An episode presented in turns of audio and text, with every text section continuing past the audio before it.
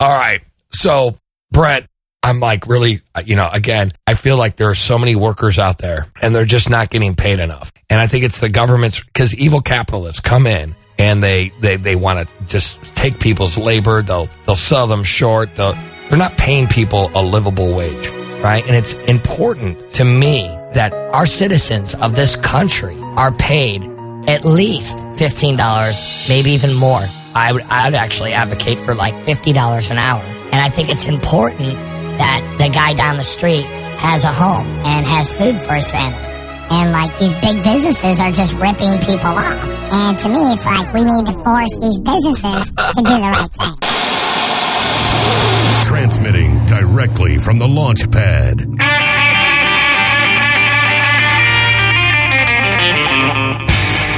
Bringing blue collar to your cell tower. The rock and roll libertarian himself. It's time to blast off with Johnny Rocket. know you got a big record machine, and you got a big that rockabilly scene. I know you got a big that hip hop high, and you got a big old sub 45. I'm Hey, this is Blast Off with Johnny Rocket, and I'm here with my Ray of Truth, the beautiful Raylene Lightheart.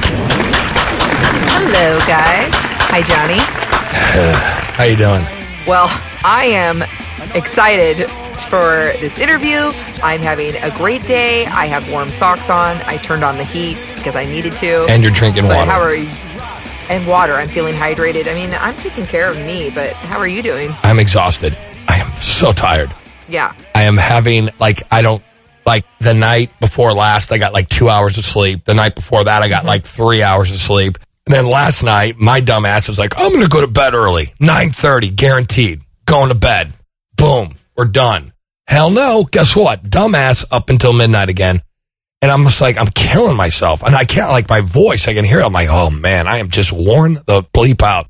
Worn the out. Did you just bleep yourself? I bleep myself. You know? Who are you? I don't know. Johnny, you are just such a man lately. You're like, no, I'm everyone's dad. I'll bleep myself. That's right. It's, no, no, no, it's cool, but like whatever. Like Ben, all right, I was saving him a bleep there, but I don't know. I've just been so tired. I've been wearing myself thin. It's been ridiculous. Oh, You just did uh, Lions of Liberty, right? Yeah, I did that last night, so I'm just like worn out.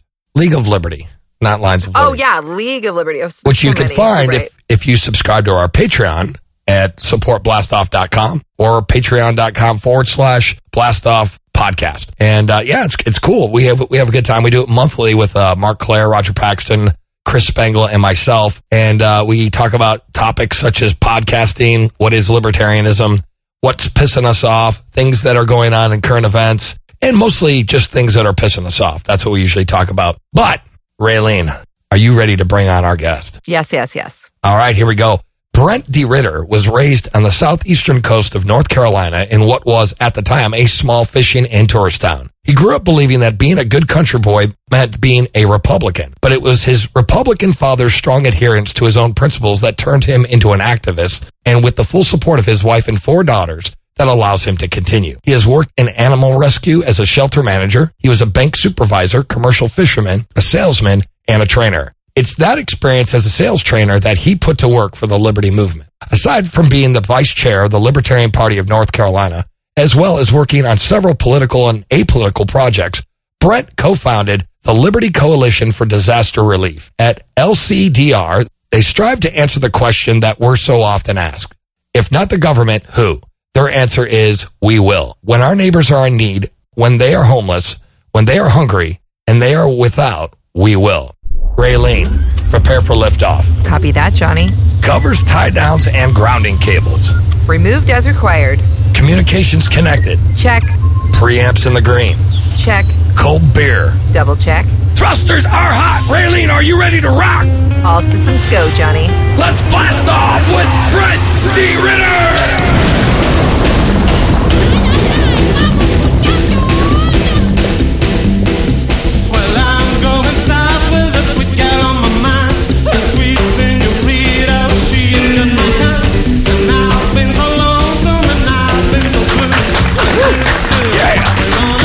Welcome to the show, dude. Hey, thanks for having me, man.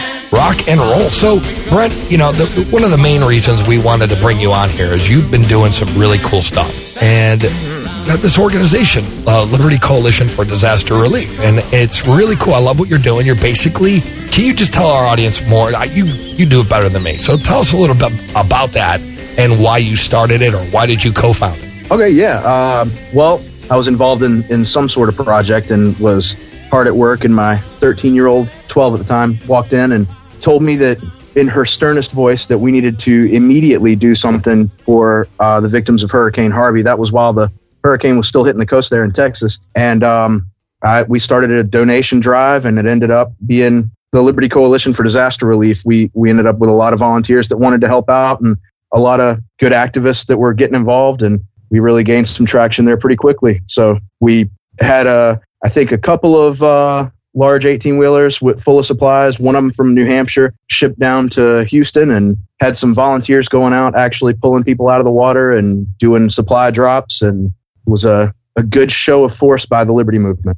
That is fantastic. That is fantastic. What are some of the successes that you guys have done, though? I mean, you mentioned a few of them, and how long has this been going on? Well, uh, we started after Har- or during Harvey, like I said, and um, it, it was a bunch of Liberty Movement activists. So once the relief effort was starting to die down, everybody kind of went back to their own projects. And Mhm. here recently, when when Florence happened, my family and I were displaced, and those same friends all kind of got together to to help us out and get us back home. And we thought, you know, the whole family kind of decided together that we would give back by uh, getting involved with LCDR again and getting things off the ground. And we are going to make this a, a permanent fixture in the Liberty movement.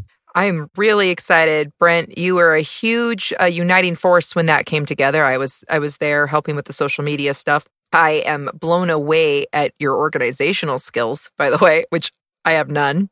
What do you think that um, you guys need to progress and get bigger and and really get going? Do you need people in different regions? Are you s- s- setting it up like a caucus style? I mean, what are you wanting to do to build and grow, and how is the uh, structure going to look like? Uh, well, we are. Uh, we're trying pretend to that was English. together. I'm sorry. Please You're pretend I just said I totally understood you. I speak Raylene. It's fine. Uh, Brent speaks Raylene. That is awesome. That is aw- yeah. I'm, I'm very fluent in Raylene. I can translate if you ever need it. Yep, I, I I probably do. I probably do. Brent, go ahead. I'm sorry. right? Oh no, you're good. We're uh, we're just trying to legitimize ourselves a little bit more. We are working on our 501 status. I know that probably painful for some people to hear, but we can't afford to take on the tax burden ourselves if we are raising a lot of funds. So Mhm. we're getting our 501 status, and we will definitely be trying to set up an affiliate in each state. The idea being that we have a skeleton crew in each state that is able to do the legwork if a disaster happens, if and when a disaster happens and we'll kind of have a, a format, a schedule of events as to how to go about jumping into disaster relief in those states when something happens. Fantastic. So you've been doing this for a while, but what are some of the challenges that you've experienced while doing it? Besides the the government, right? Like besides the state, what are some of the things that you know may have hindered your progress already? Well, yeah. So aside from the state, and that's obviously the biggest one, but uh, aside Right. from government, rarely do we have volunteers flake. Uh, you would think that that would be an issue, but for the most part, when when somebody says they're going to do something, they do it. It- But it's people not being aware that there's a need. So Mhm. it was a bad year to politicize things. So when Florence hit, the media didn't pay as much attention. And when the media doesn't pay attention, donations and volunteer hours are slow coming in. So right now what we're dealing with is a kind of a decline in donations and a lack of volunteers Mm-hmm. to actually get things done from outside of, of the Carolinas. Wow. So that's that's really it. There's not a lot standing in the way. Once government gets out of the way, people are excited to help each other. Obviously, the first step to help you with this, and since I was already kind of working on the team with you, I was thinking about how to help from Washington because I, I'm kind of lost and, and broke. So I, I was thinking about doing a, um, a literally a texting tree with phone numbers. But do you think that we could be moving into thinking more innovative and as this grows, maybe doing something like an app for volunteers locally and, and things like that? So people, if they had that app on their phone, then they could know where they could help when they want to and when they have the money or the time, something like that. Absolutely. Yeah. Uh, something that connects, you know, connects us countrywide or, or worldwide, depending on how quickly we grow. But yeah, something like that would be awesome. And we're a grassroots organization. We're not everybody's a volunteer, nobody gets paid, nobody's in it for the money, but that means we have to spend some amount of our time elsewhere doing things for money. so we Sure. need people Right. with the skill set to set those those things up. I find this hilarious that you asked him about this because little did the, does the audience know right before this, this conversation occurred pre-show, Brent's like, I have trouble working a cell phone. And then Raylene's asking you about apps. I, I find this hilarious.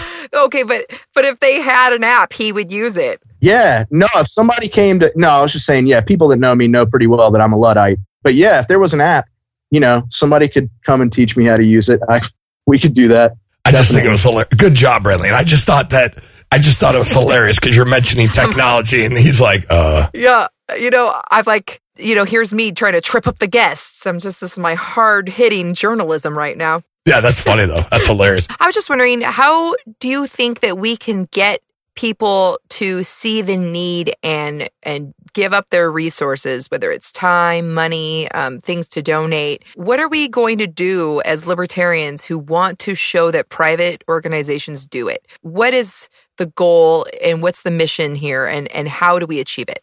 Getting vol- more volunteers. Well, uh, what we're doing at LCDR, obviously, we're a non-political organization. Although a lot of our our volunteers are are you know political activists and work in the political field, but we we kind of reach across borders and try to grow our network as much as possible. I think that's it. Really, is is growing the network of people that we have. I I don't think that people are are uninterested in helping. I don't think that's the issue. I think that a lot of times people don't know that help is needed. So just Or growing our network and expanding our reach a little bit. That's cool. And yeah, how to help. Yeah, that's great. And here's the thing about, um, you know, we did this, Kimberly and myself did the pie in the face thing for your coalition for disaster relief. And, uh, I thought it was great. I felt good about doing it because again, I'm, I'm kind of broke, but at the time I'm trying to save money right now.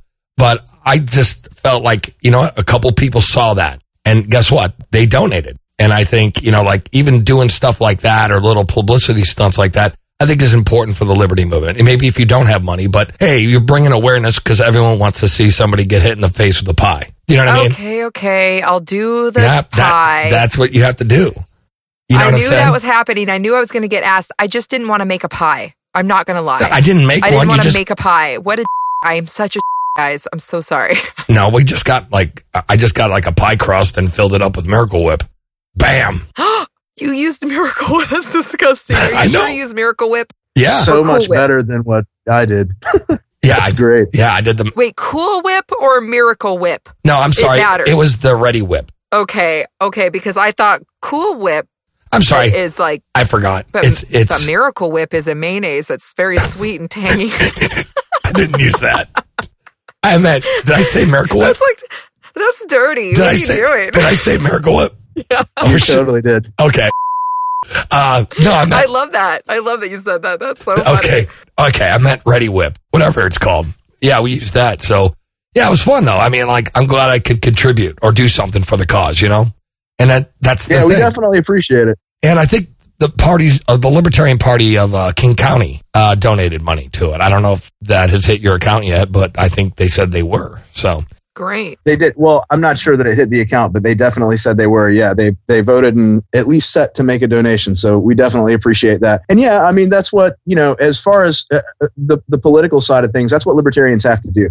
So we have to step up and be the answer to that question. You know, if without government, who's going to fix the roads? Well, it, Domino's. You know, we will. The consumer will. that's awesome. I love it. That we were actually talking about that is like getting a guest like the president of Domino's about the roads thing. And I think, mm-hmm. again, we do not need the state to do basic functions.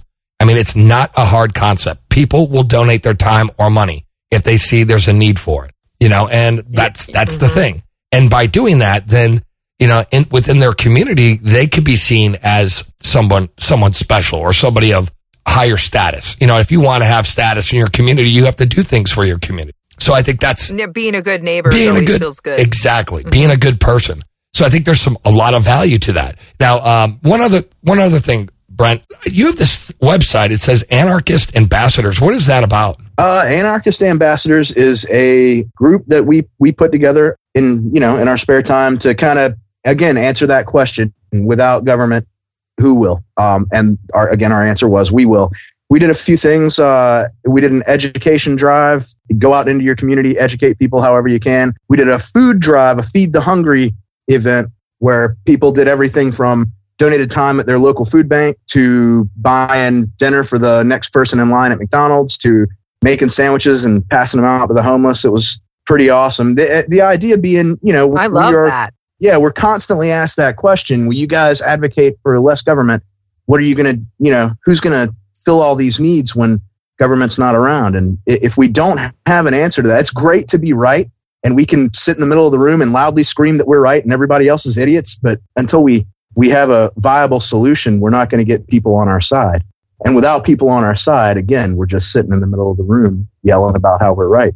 Well, speaking of people sitting in the middle of a room yelling about how they're right, I was wondering what are your comments right now on the LP National? What are you excited about? Where would you like to see the direction go? How, how are you feeling about things right now? Uh, about the, the national party, Yeah. I uh I have smartly moved away from national politics. Yeah. Uh, I think that's a smart recently. move. Yeah, I'm with you, brother. Yeah. Uh, well, careful now. Your fiance. I can say that. So, but yeah, I, I'm excited about Kim Ruff for sure, and and John. Phillips. Yep. Yeah, I'm super excited about principled candidates. Uh, I'm excited about the LP reaching out to youth. I I know that that was just passed recently. They've Hmm. they've got a a youth outreach program. I think it's important. I think that we focus nationally and locally. People libertarians tend to focus on the end game, which is weird. As logical and, and reasoning as we are, we tend to focus instead of how to get there, where we want to be. And then, you know, we want a libertarian president. So we should have a libertarian president right now. But you Right. can't do that without building a foundation for it. And the foundation to win campaigns is money and people. And Right. You can't do anything with the money if you don't have the people. And Yeah, kind of follows suit. membership drives Yeah. is where we should be focusing. Well, like, yes. what do you think about your local party? So, like, besides now, you were saying the national level. I get it, but what about your local party? You're the vice chair. North Carolina. Yeah, Yeah, well, uh, at the county level, I'm I'm pretty happy. We're we are hustling and bustling and growing. The southeast of North Carolina was kind of uh, untouched libertarian wise for a while, but we're headed in the right direction. And the state affiliate is is fantastic. We've got a great state chair, uh, Susan Hogarth, and the entire executive committee there is pretty great, and all the volunteers are great. I have not met it. People complain a lot about libertarians and and what they see online, but I have not met anybody in person that I didn't immediately fall in love with and think, God, this is my Liberty family. Me These are the people I should be around. yeah. yeah. It's weird. Hashtag me too. They are. Yeah. They are like family. That's why you can argue with your family all day online, but when you get together for Thanksgiving, you're just having fun. Like, like that's what that is. It but, is. Um, Yeah. Okay, so about where you're living in North Carolina, uh, what are the issues that your state a- and county are facing right now on the political scene, and what is your party up to? Like, what are you guys doing? Well, right now we are focusing on the candidates that we've got, and North Carolina had a a lot of candidate. I should probably have numbers in front of me, and I don't, but we had a massive amount of uh, candidates get ready for campaign season this year. We're trying to support those and get information out about those. There's a lot of interest in medical marijuana here and recreational marijuana, and we're we're working on that. But like I said, mostly we're focusing on outreach and getting the Right. the core principles out to potential members and members that are inactive. Yeah, and getting people involved. Yeah, that's important. I think you're right about messaging and getting the message out to people. But at the same time, uh, what do you feel about like people who are maybe taking a libertarian who are libertarians, but are saying things that may not fall within the camp of libertarianism? Uh, h- how do you mean? So, like, let's just say you have, you're in a red state.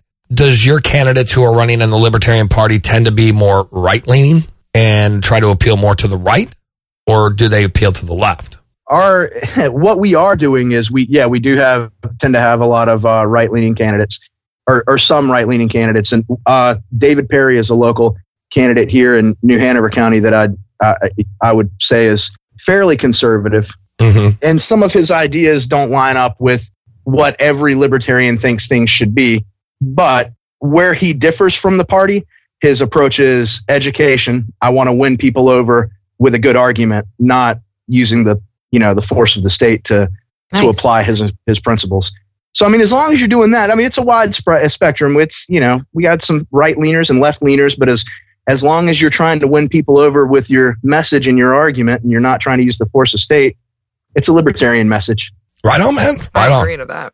And uh, one more question for you. So I saw the debate with you, or not with you, but you set up a debate with uh, Joshua Smith and Mike Shipley. I did. Is that the first event you had done? Is there more more to come? I mean, what what what was the point of that? I'll, Please. yeah, it's kind of cool. Yeah, maybe. I'm not really a host. I'm not a. I, how you guys do this all the time is is completely beyond me. Audio and video make me really nervous. I'm okay in front of a crowd or a couple of people, but knowing that I'm being recorded is is nerve wracking. So I might do more in the future. But the reason we did that one was I kept hearing from Mike that Josh didn't want to debate him, and I kept hearing Josh say that Mike didn't want to debate him. And I thought, you know, why not set up a forum where these guys can have a neutral party, kind of moderate and and help them work things out.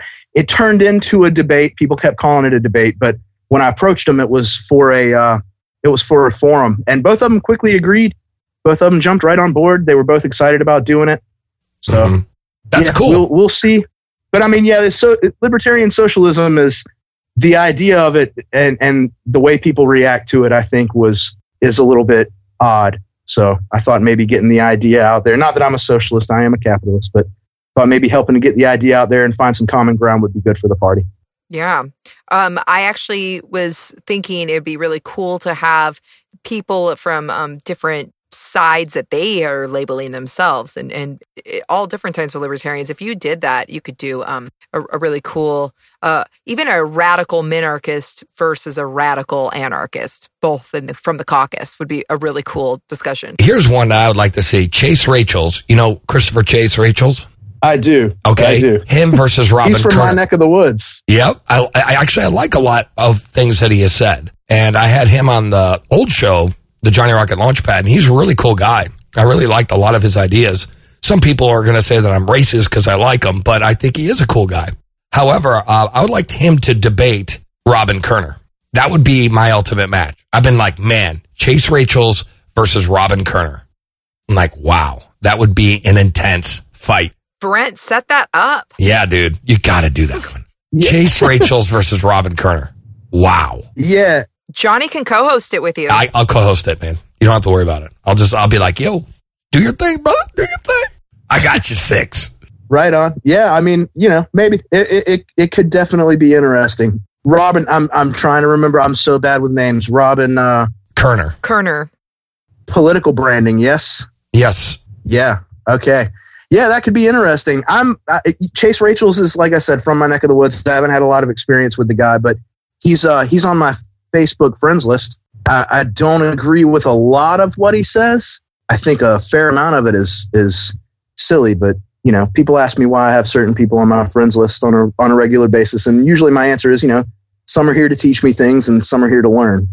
Mm-hmm. There you have it. Yeah, and I I don't really vet all of my um friends completely now that I have so many people friending me on Facebook. If they have like 250 mutual friends, I'm like, okay, like you made it. But then once in a while, somebody will sneak in and you have to delete them because they'll say something racist. So I'm like, oh, geez, I don't want to let anyone think I like that guy. And then I'll see. I, I keep those around on purpose. I, if you say something really horrific, you're gonna stick around as long as I can keep you. Maybe you'll you'll Ugh. learn Now, something. guess what? The Facebook will kick you out before that will happen. No, I have seen some cray stuff being said on my Facebook feed recently. I- Really? I, I- the other day, yeah, the other day I actually just unfriended. I just was like, wow, that's like the fourth really bad thing I saw somebody say. I don't even want to comment on it. I don't want any, them to even be near me. So I just It was that bad. Be yeah, and you know I'm pretty uh tough. You're pretty tolerant.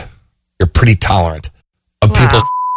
No, you're not actually. Yeah. I'm lying. No, you're not. Really, That's- I try. You're like, I'm trying to hold back, but I'm gonna back this. Mo-. And I'm like, whoa, whoa, whoa, whoa, whoa, whoa. Yeah, just like that. That's how it went, guys. No, seriously, it, it rolls like that, Ray Ray. It does. It does. You get vicious. I'm like, I'm just Johnny. I want, want to tear. Like, okay, non aggression, babe. Non aggression. right, right, just like that. I can tell you from working with her, she's vicious. She she is. No, but you have not seen that side of her. I have. I am. He is right that I am a passionate woman, uh, and I will get angry sometimes if somebody's up in there Sometimes, doing some. Oh well, Raylene, yeah. when we're in the studio, you're usually outside, and then after the interview, you're like, "Those." And I remember I told you that my neighbor came by, to, like, "Is everything okay?" I'm like, "No, she's just venting." I am not kidding you, man. This is this is. She's trying to be cool now. She's trying to play it off, but no. No, I am. I am very chill. Most well, not chill. I'm not chill. I'm actually pretty excitable, but I'm a passionate lady, and sometimes I get really mad when like somebody who says they're a libertarian advocates for gun control or something. Something like, that. there- Oh, That has happened. Something So- like I, that. I know. I've been. I was in the LPWA forum. I saw that. That ruined my life. I, I, I, um, it was we're hard not. for me. We're not I- going to name any names, though. I mean, it was just it, it felt um like not something I wanted to do. It's not like I feel like there's something that comes over me that says, "Well, now you got to do this." Right? Yeah, yeah. See, I get. I get getting frustrated about it, but you know, you got to look for the common ground and see where else. Uh, you know what? And you got to try not to be a purist. I, I think. that- Well, let's see. Here's Yeah, the we- deal. we- I am we a are purist, purist. for me, Yeah. But I also am a person who wants to find common ground, work where we can, teach each other, educate each other, and as long as we're all moving in the right direction, I'm all about. You know, Brent, I'm just like you with your messaging, my messaging. I, I think we have a lot of similarities in that, and and so, but as soon as someone lies, right, like lies or um Commits fraud. it's that's what it is. Is somebody is lying or making false accusations or something the gloves come off and then, you know, meow. It's it's game on with Raylene. Anyways, though, this is Blast Off of Johnny Rocket. I'm here with my Ray of Truth, Miss Raylene Lightheart, and we're talking to Brent D. Ritter. We're not done with you yet, sir, but we're going to take a quick commercial break. And if you're enjoying the show, please check us out at thelaunchpadmedia.com. And again, that's thelaunchpadmedia.com. Anyways, though, we're going to take a quick commercial break, and we'll be right back with Rocket Fire. So rock and roll. Hey guys, this is Roger Paxton, and if you're fed up with the government running every single aspect of your life, but you're not listening to the Lava Flow podcast yet, then what's wrong with you? Check us out at thelavaflow.com, or just go back to sucking up to the government. The Lava Flow podcast, striking the root every single episode. Why do people hate libertarians? One part of America calls them soulless robber barons who want to stick children back in factories, and the other part thinks they're drugged up anarchists. Who are they? And why have regular Americans been told to avoid libertarians and their ideas? Hi, I'm Remso W. Martinez, Amazon best-selling author of Stay Away from the Libertarians, where I'm going to debunk the myths, misconceptions, and outright lies thrown at libertarians, ranging from the idea that votes can be stolen to the radical notion that you own yourself. From personal stories to ignored history, I lay out the facts and ask you if these dastardly libertarians are as much of a threat as the mainstream media and establishment politicians make them seem. You can go ahead and get a copy in print and in Kindle e-reader on Amazon today. Stay away from the libertarians by Remso W. Martinez. Available on Amazon.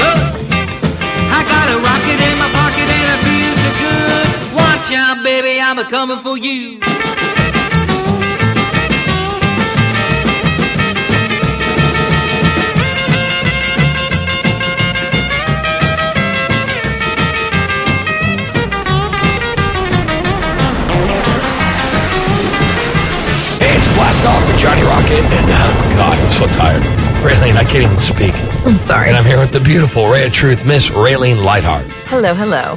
And uh, we're actually having a great time. We are in between the breaks here. Uh, we were talking to Brent, and uh, he's a really cool guy. I really like your uh, outlook on things, man. I really do. Oh, I appreciate it, man. That's the first time anybody's ever said I'm a cool guy. Thanks a lot. Right I on. don't believe it. Right I'm on, glad man. that got recorded. Yep, I got, I got it. I got it on tape. Hey, anyway, so man, what we do here on the second segment, it's called Rocket Fire. what I do on Rocket Fire, sir, is I'm going to ask you a series of 10 questions. These questions will be politically related, and if you can answer these questions between 30 to 60 seconds, that'd be badass. Brent, are you ready to play Rocket Fire? Absolutely. All right, man, here we go. Question one. Is the government a tool or a weapon, and why? Oh, the government's a weapon. Uh, the government is a weapon because tools help you get places, and a weapon forces your way in. That's why. Instead of ideas, idea versus idea, the government is force versus idea. All right, man, great answer. Question two. Does free speech help minorities? And is there such thing as free speech in a free society? Well, all speech should be free, and sometimes free speech helps minorities, and sometimes it doesn't. So, I mean, you know, obviously, I can I can help minorities by uh, sharing good ideas that that props them up, or I can hurt by sharing terrible ideas and bring people down. Right on, man. Question three. Do you think tolerance is important? Why or why not? I think that tolerance in certain instances is, is important. I think it's important to always seek the common ground before we start paying attention to where we differ. I think that it's also important to know when it's not okay to be tolerant, like being tolerant of terrible ideas and terrible actions. Right on, man. Question four. Do you think there are limits on markets? And is there any ethical boundaries? Yeah, there are definitely ethical boundaries. I'm not an economist, but certainly there are limits to what the market can provide. And it's it shouldn't be about whether the market is going to meet a need or not. It should be about the moral way about going about business. Right on, man. Question five. Have you ever considered embracing the ideas of an armed American revolution? Uh, I have considered it, and I think it's a terrible idea. I think there are only two ways to there are only two ways to to win here, and we can either win with you know ideas and education and putting basic sales and marketing techniques to work for us, or Mhm. we can pick up a gun. And I've got four beautiful daughters and a and a beautiful wife, and I just don't think uh, picking up a gun is the right decision for me Right on. or anyone else. I think, you know, we win the numbers. Yeah, Bam. Question six. Do you believe in natural law? If so, why? I do to an extent. Uh, I believe that now I'm not sure that I'm super prepared for this question. That's the point. Can you be, yeah, I bet it is. Can you be more specific? How do you mean natural law? Like we're put here, we own ourselves, we own our actions, we own our decisions. I do. I believe that sometimes when people refer to natural law, they're uh, really talking about societal norms and not our natural state. But yeah, I do. I believe that we are in control of and responsible for all of our actions. Question seven. What is a left libertarian and is it viable, coherent, and relevant? Uh, a left libertarians. Uh, it, so we talk about lib socks, or I do talk about lib socks a lot, and whether left leaning ideas are applicable to libertarianism, and I think they are. I think that the left tends to their found the foundation of their ideas are like extreme empathy, and I know that a lot of us find socialism really gross, and I do. I'm not a fan of actual socialism, but if you want to name your your way of thinking uh, socialism as long as you're not using force i think you're fine i think that if you have leftist ideas and you want to see them applied through good arguments and education i think that's great Right on, man. Question eight. Well, how would a libertarian society handle hostile foreign powers? How do you think defense could be privatized? uh, i think that as a whole people will pay for what they need. And i think that people are aware that we need we need defense. And whether that's on a small scale you know local county wise private security firms or if we're talking about donating nationally to or, or on a large scale to uh, defense that way i think that we can make it happen. And it's the market will provide things like that things that are absolute necessities that that people believe we need we'll pay for ourselves and we'll organize ourselves Right on, man. Question nine. Do you think libertarianism shies away from anything ethical or moral? The the philosophy of libertarianism is that what you're asking? Yes, sir. I think that there are dangers involved in libertarianism. Uh, I think that without using force to to get our ideas across, we're going to have to work a lot harder and educate people and make people understand why things are a, sometimes a bad idea or unethical or immoral. Right on, man. Question 10. Are the actions that we make the result of our own free choices, or are they simply the end result of a long chain of cause and effects? Your actions are definitely your own choices. You you are totally responsible for your behavior, and there's no way out of it. Right on. And that's Rocket Fire. Give it up for Brent DeRitter.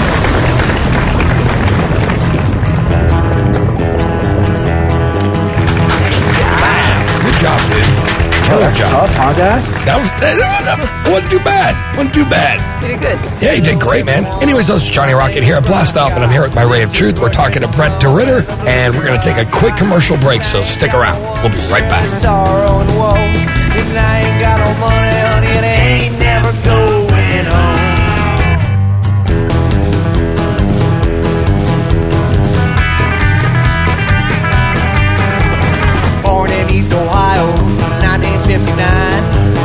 On liquor and drugs and time. And I've been in this prison now since 1985. Locked up in this hole so long that I just wanna die. Good times at the gates of hell. Sure beats life in this prison cell. Good times at the gates of hell. And I'll be waiting time. This is Chris Spangle, and I am the host of We Are Libertarians, which you can find in iTunes, Google Play, or at WeAreLibertarians.com. We are a podcast that brings you all of the irreverence that modern politics deserves by examining current events from a libertarian perspective. So please check us out at WeAreLibertarians.com. It's time to shake up your podcast feed, folks, by subscribing to Lions of Liberty, the only libertarian variety show out there. Spend Mondays with me, Marc Clair, as I feature in depth interviews with great names in the libertarian community and fun roundtable discussions. Electric Liberty Land with me, Brian McWilliams, every Wednesday, your weekly dose of comedy, culture, and liberty. And Felony Fridays with me, John Odermatt, where I expose injustice in the broken criminal justice system. Find us on iTunes, Stitcher, and at lionsofliberty.com. Hey, this is Blast Off with Johnny Rocket, and I'm here with my Ray of Truth, the beautiful Raylene Lightheart. Hello. Hey, Ray, how you doing? I'm having so much fun. I love Brent. I have my second wind now. Before I was just like in the beginning of the show. I don't know if you heard me or not, but I I was not in it. You told me you were tired. Yeah. I'm, I'm so tired. Oh my god, this is killing me. I'm like like I'm I'm gonna pass out right after the show. I swear to God, you that's need some you need some B12, man. I need some flipping food. I'm hungry too, so I don't know. But uh I haven't moved yet, but Raylene is actually recording from home this episode. Mm-hmm. So uh this is uh we you couldn't make it out to base one. So I'm just sitting here at base one. There's boxes everywhere. No one's there to make you your sandwich. Nope. Like how sad is that? I don't know. All right. Pretty sad. Pretty sad. So anyways, oh, yes, Can I ask the first question for Brent? absolutely. Cat got an ass. Are you ready? Oh, I'm totally ready. Okay, Brent. So I you did bring up about how how to use sales techniques and, and different ways to get engagement with people and make members for the party, but also finding people who want to embrace the spirit of self ownership as a philosophy itself. I mean, they are our future voters or people who will leave us alone, which is exciting. I watched this awesome video that you did um, a, a little over a year ago, and it had five quick tips for selling individual liberty. And I loved the video. In fact, I wanted to share it, but I was going to wait until after this show. Would you like to go into what those five tips were?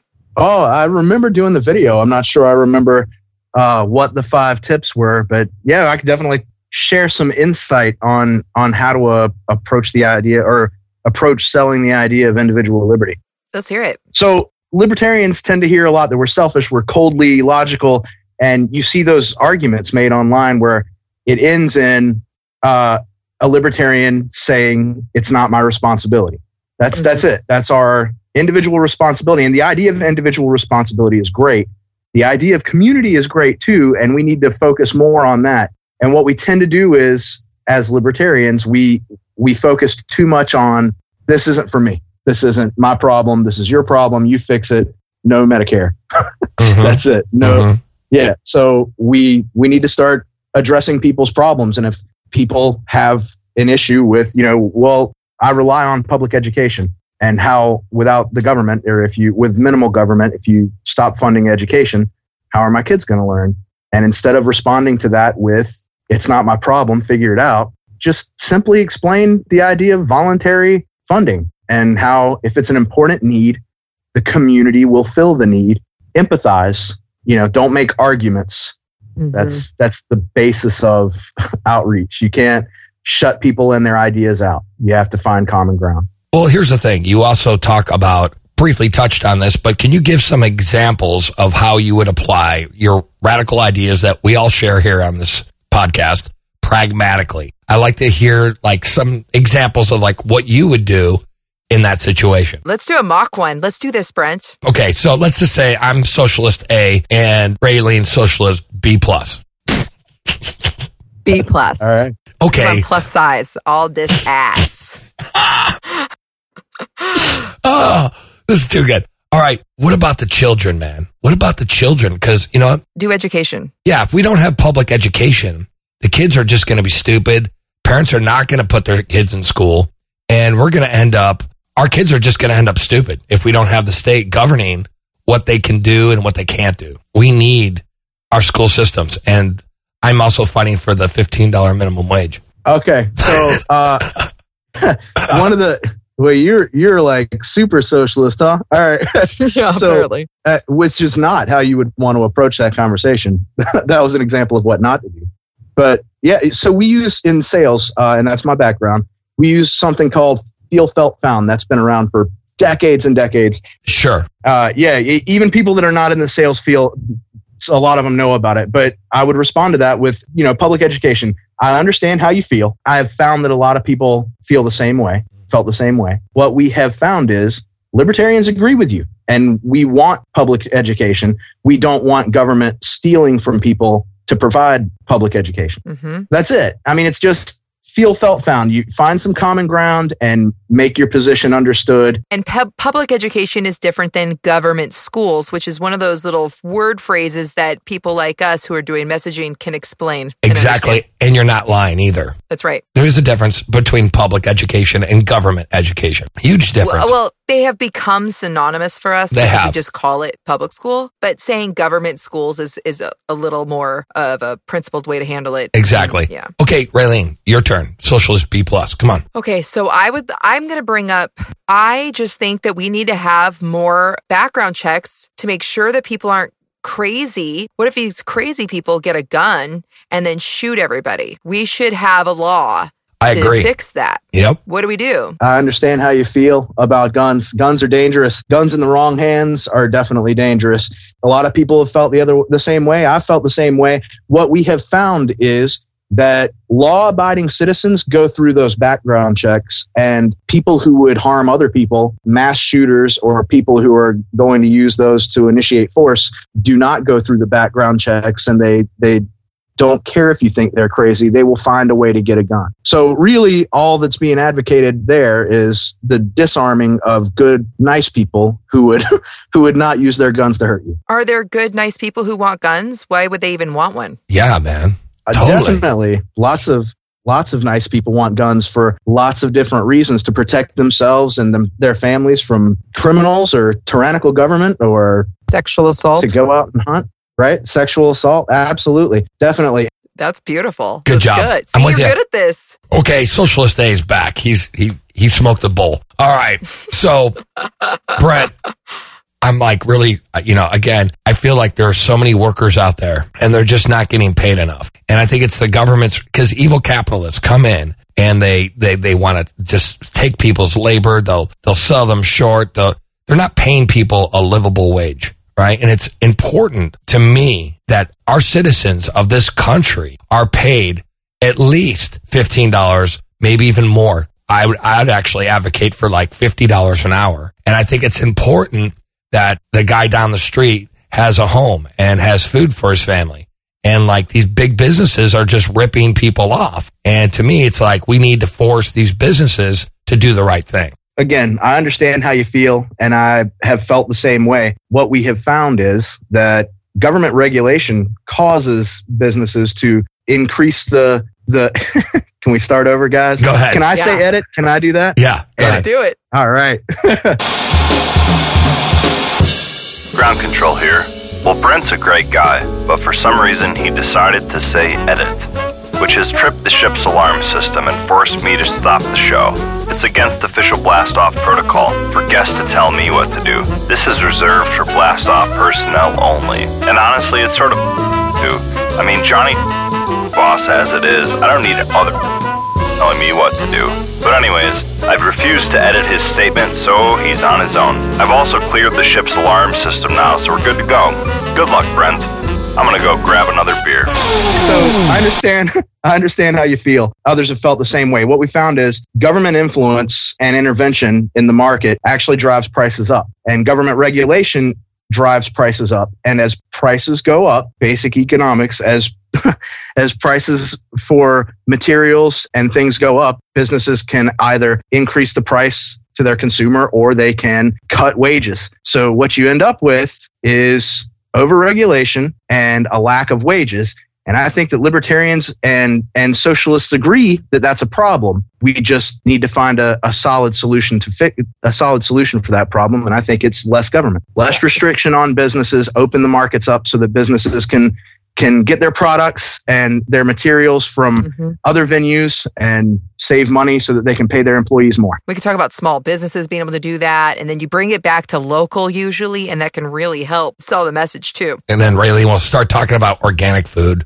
All right, socialist B plus. Come on, bring them. Final question. Oh no, no. Actually, I was gonna I was gonna say, great job. I actually wanted to talk to you more about different personality types and how to engage them differently. So if you were going to be talking to a more intellectual type that's very data based and I love science and and you know the kind that is kind of repeats what they hear on NPR or from their college professor. How do you package what we're selling to somebody like that? That's all right. So that's an awesome question. Yeah, the mock the mock stuff is kind of hard to do because you you're Ah, you you're, did you did really good though. you're looking You at great. Well, I appreciate it, but it's it's about looking at your audience and knowing how to talk to your audience.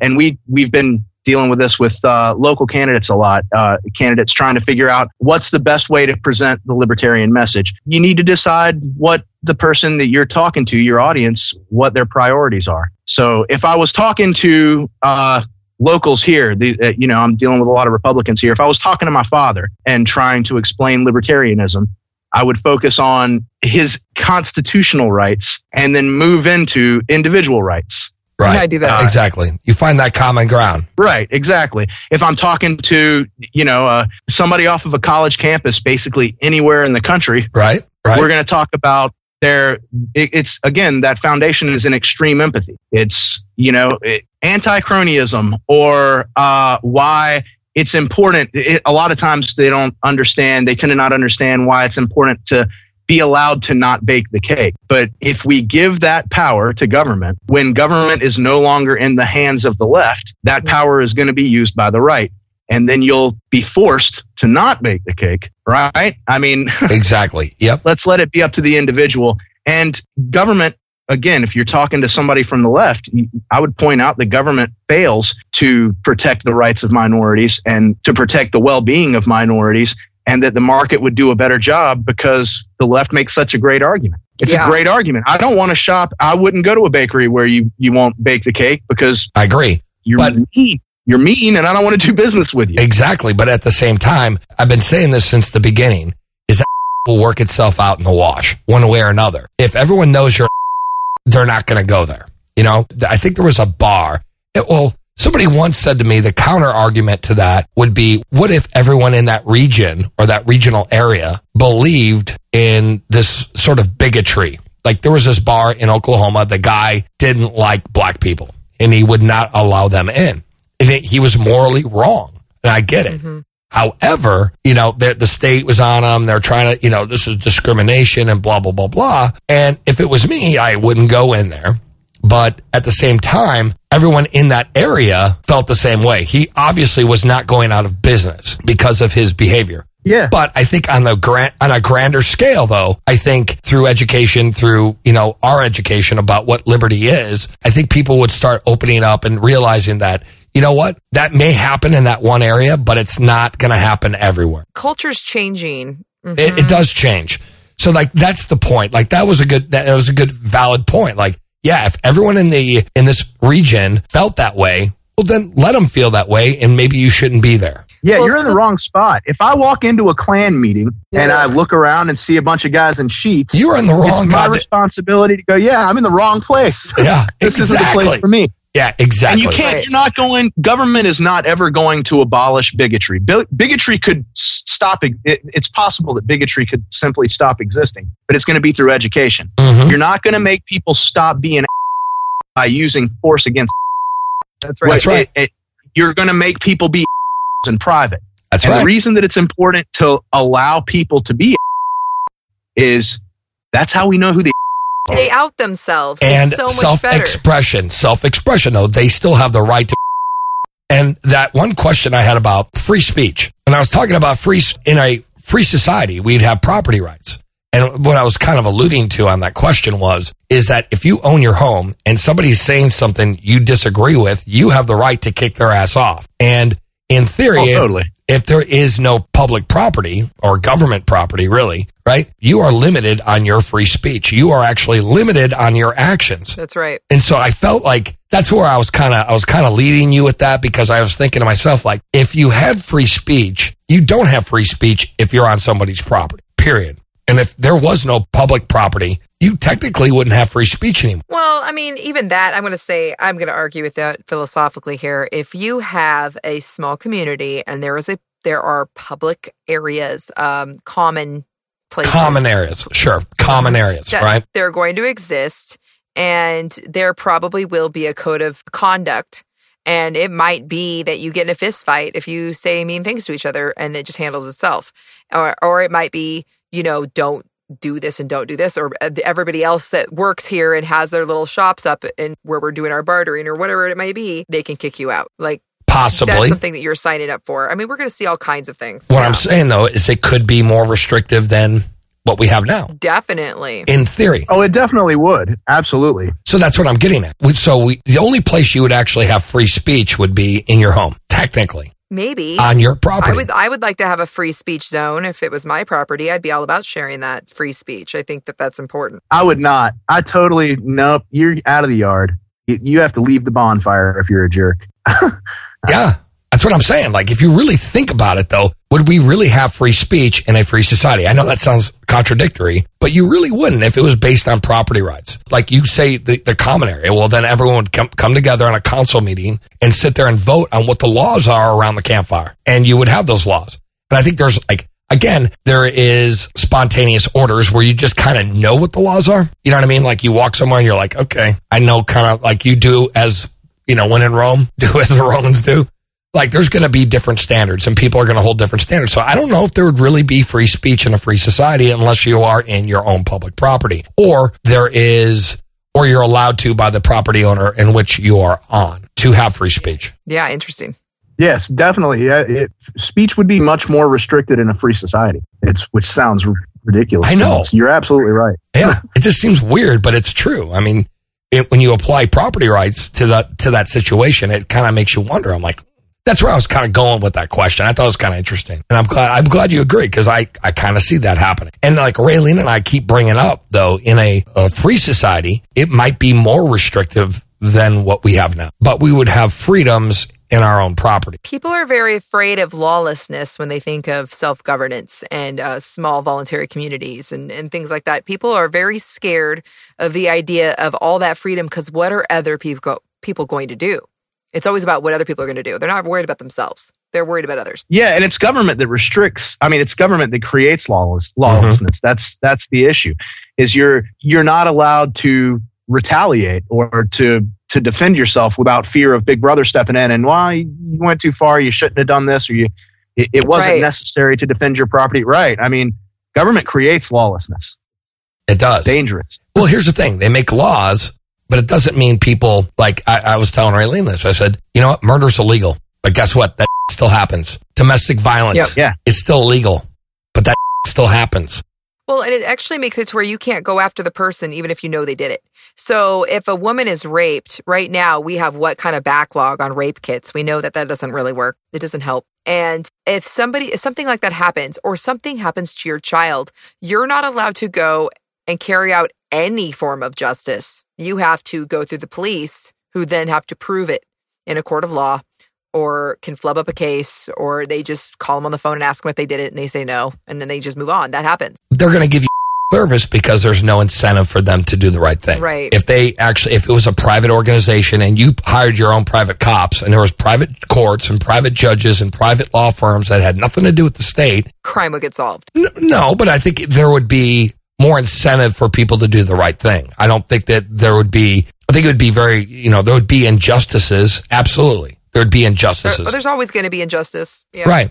But at the same Yeah, time, there, there's always going to be injustice, and you. One of the things that will stop those injustices is is a fear of retaliation, a, a fear of mm-hmm. a person what we would consider now taking the law into your own hands. I mean, you look for victims. If you're a criminal, if you're a bad person, if you're immoral, you look for the weak. You look for victims. You mm-hmm. don't look for someone who is willing to turn around and kick your ass for what you just did. That's right. That's right. That's true, though. I mean, like, hence the term an armed society is a polite society. If everyone is armed, there's less likely of a chance that there'll be violence. And I found it hilarious because the way they've painted like the Wild West, you know, there was hardly any gunfights. That was, that's, that's all Hollywood. There was Oh, yeah. gunfights. There was gunfights, but it was nowhere near the caliber in which they portray in those Western films. Like people are just not going around shooting everyone. There was a gunfight here and there, but it was nowhere near the violence that we have now. The only people who own guns, the majority of people who own guns that are not registered are the criminals. They're the ones that are using it for gains that are evil or malevolent. You know what I'm saying? So like those are the people we should be worried about. I'm not saying register your guns. I'm I'm, I'm saying in today's world, No. the, what we live in right now. You know, like criminals are going to get guns. If they get guns, fine. But if a, a good person gets a gun, they go to jail. That's the problem. Right. Yeah. Disarming the population is, is not going to be helpful. The reason that there weren't shootouts all the time in the Old West, despite what Hollywood says, is because people are afraid to die. That's right. Nobody wants to die. There are very few people that want to die. While we all may want to think that we're Doc Holliday, I will not be your Huckleberry. Yeah. I am uninterested. Yeah. I don't want to get shot. No. No one does. Exactly. That's the point. It is, and that's what I I I want to tell people who uh, well like again the gun control th- i'm obsessed with the gun control apparently today Uh, when people talk about that kind of thing it just drives me nuts that they don't understand that um that these people want a gun to protect themselves they're not try- trying to go out and hurt people no nobody's doing that like we actually have less guns out there than we used to yeah, gun gun control is racist. Gun control is the least left thing I've I've ever heard. Gun control is racist. It's sexist. It's anti-LGBTQ. That's right. That's right. Yeah, gun gun control is white privilege, and you will not hear me say the words white privilege without being sarcastic on a regular basis. Yeah, I got but you. if anything was ever, if anything was ever white privilege, it's it's the idea of gun control. well and now it's classist Yeah. just like zoning regulations just and like marriage license, this marriage license, racism. All of it was based on racism. All right, Raylene, prepare for landing. all right roger that johnny Seat belts and shoulder harnesses, your body your choice landing gear and downward expanders, nap initiated anti-state superchargers, defragged and woke landing lights and guest websites. Brent, give us your dot coms. You can get in touch with the Liberty Coalition for Disaster Relief and see what we're doing at www.facebook.com forward slash Liberty Coalition DR. We're also teamed up in North Carolina with the United Cajun Navy. That's facebook.com forward slash United Cajun Navy. Right on, man. Thank you so much for being on the show. Again, man. Thanks for having me, man. I appreciate Badass, badass stuff. Anyway, so we're going to talk to Brent some more here on the after party. So if you guys are not subscribed to our Patreon, please go to supportblastoff.com. Again, that's supportblastoff.com where you can hear Raylene and I ask Brent the questions that our listeners want to know. so I think he had some uh, question. We, I put it on my Facebook, and apparently Brent read them already. So he's prepared for those. But anyways, this is Johnny Rocket, always launching ideas. And I'm here with the Ray of Truth, Miss Raylene. And uh, you got anything to say? No, but thank you. Rock and roll. Yeah. Anyway, so this is Johnny Rocket. Thank you again. And please check us out at thelaunchpadmedia.com. See you next week.